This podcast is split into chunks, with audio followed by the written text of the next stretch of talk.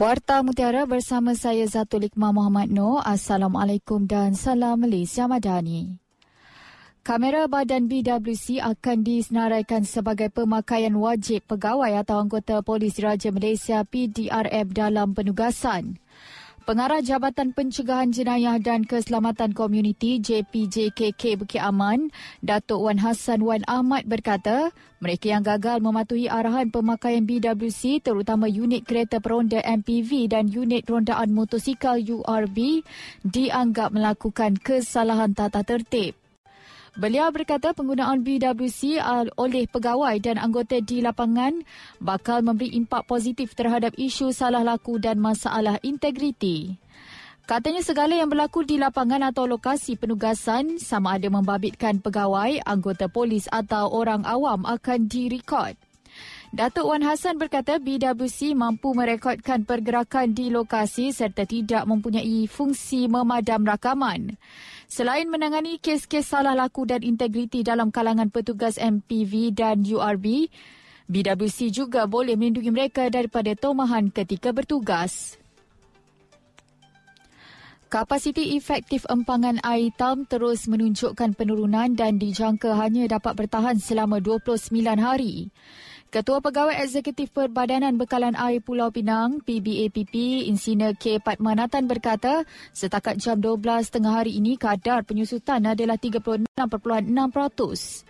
Pulau Pinang masih mempunyai empangan Teluk Bahang yang merekodkan kapasiti efektif 87.8% selain empangan Mengkuang yang berperanan sebagai empangan simpanan di Bukit Mertajam berada pada paras 90% setakat ini.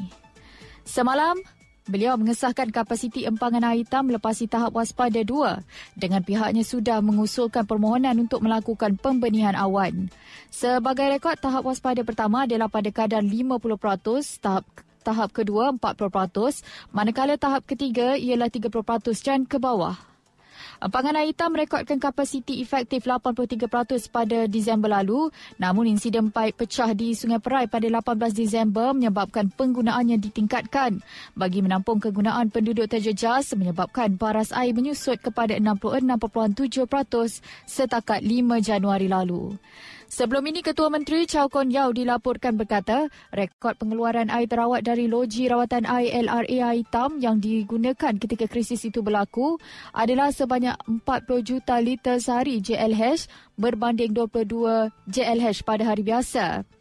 Penyusutan itu turut didorong cuaca kering ketika ini dengan empangan berkenaan membekalkan air kepada kira-kira 170,000 penduduk antaranya meliputi kawasan air hitam, paya terubung dan jalan masjid negeri di bahagian pulau.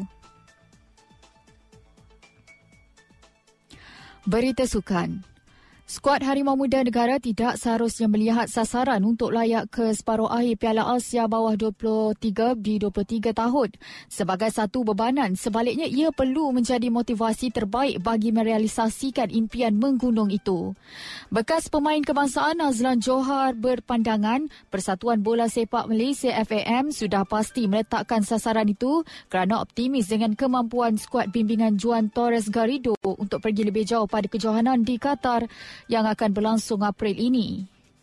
Jelas bekas pembantu jurulatih T tim itu, tumpuan ketika ini adalah untuk memberikan persiapan terbaik dan mengadakan kem latihan yang lebih kerap bagi memastikan mereka dapat membentuk skuad yang betul-betul mantap. Sebagai rekod, FAM meletakkan harapan untuk melihat skuad Harimau Muda yang diundi dalam kumpulan D bersama Uzbekistan, Vietnam dan Kuwait mara sehingga ke separuh akhir yang akan berlangsung di Doha, Qatar dari 15 April hingga 3 Mei depan. Menurut Presiden FAM, Dato' Hamidin Muhammad Amin, bagi memastikan harapan itu mampu dicapai, pihaknya akan berusaha keras menyediakan pasukan termasuk menghantar skuad Harimau Muda itu mengharungi beberapa aksi persahabatan berkualiti di luar negara.